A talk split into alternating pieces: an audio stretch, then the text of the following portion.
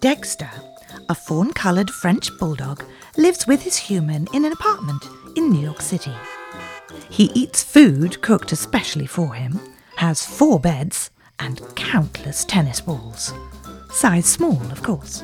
According to his human, Dexter enjoys eating, sleeping, and sniffing.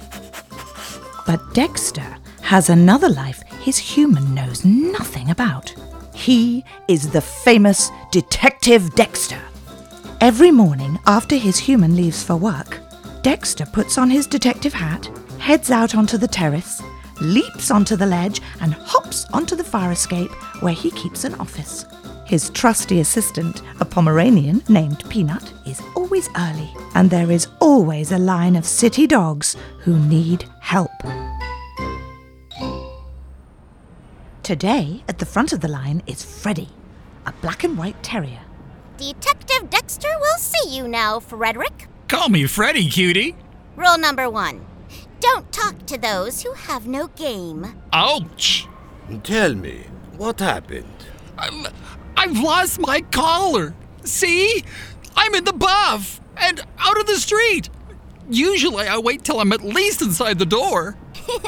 And where did you last have it? At home, my human left for work and I went to have a sip of water before my morning nap. I got too much water on my chin fur. It was dribbling all over the place. So I shook and off flew my new collar. My human got it for me for my birthday. It's brown leather with a red tag. Uber chic, if I may say so. So it is in your apartment. Well, no. You see, what happened then was I went to sleep in the sun. The window was open. the breeze was light. But my shiny new collar must have caught the eye of one of those devil pigeons, because he flew in, grabbed it, and left. A pigeon? Yeah, A strong one for certain. biggest one I've ever seen. Must be building a nest. We'll have to find out where. Do we have to? Unfortunately, Hester scares me. Esther? they are leader. Oh, Let us go. Dexter, Peanut, and Freddy head out. They walk up Broadway, across 15th Street, and into Union Square Park. The park is a palace for the pigeons. So many trees, so many humans dropping crumbs. It's the perfect spot. Dexter leads the way, onto the grass, and right up to a huge pigeon. Esther, Dexter? one of your girls stole this dog's collar. Oh, did she now? yeah. We gonna go there? You calling me a liar? Chill, Freddy. We need it back, please. And? There is nothing in it for you. She flew into his apartment and took it. This is thievery. He shouldn't have taken it off. You know the deal. You pigeons keep to the streets, no entering. Your girl broke the rules. Witnesses? Freddy, Come on, Esther. Remember last month I brought you that leftover pretzel? Always liked you, Peanut. But that pretzel was stale. Day old. It was in perfect shape for a pecking. All right, bring me another this week. I'll squawk. Deal. Hey, Stewie, Yeah? where's Donna nesting? In the North Tree. Follow me. well done, Peanut. Thanks, Double D. Esther leads them to an enormous tree with branches galore. A nest sits on almost every one of them. Esther flies up to Donna, whose nest is on the thickest branch. That's the pigeon. Shh. Let Esther handle this. If she can get it down here, it's the easiest way. And there's my collar. They're using it as a base for their nest. The collar's tag gleams in the sunlight, surrounded by small branches and brown leaves. Well, at least they didn't use it as a toilet. here comes Esther. No deal. She needs the collar. Already halfway through her nest build. With something that doesn't belong to her. Tell you what, you want that collar back, you take it from here. I gotta keep my boys happy.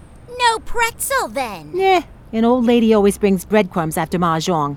I'll live. What do we do now, detective? Well, we found the collar. Now we need a plan. Peanut, go get a pretzel. Any size will do. You got it. Freddy, collect some twigs and leaves. We'll need a nice big cushy pile.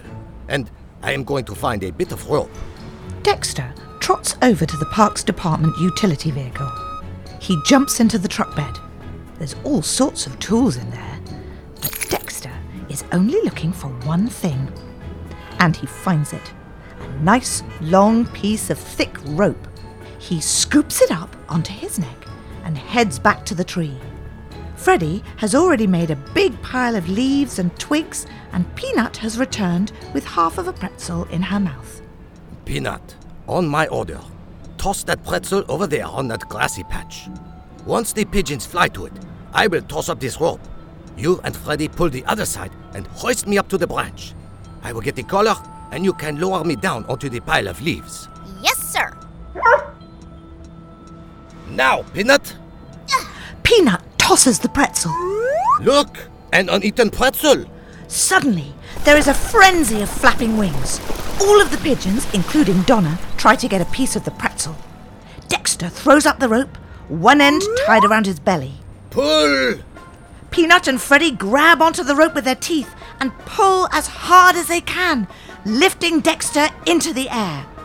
Dexter scrambles onto the branch and grabs the collar. Lower me down! The frenzy starts to calm.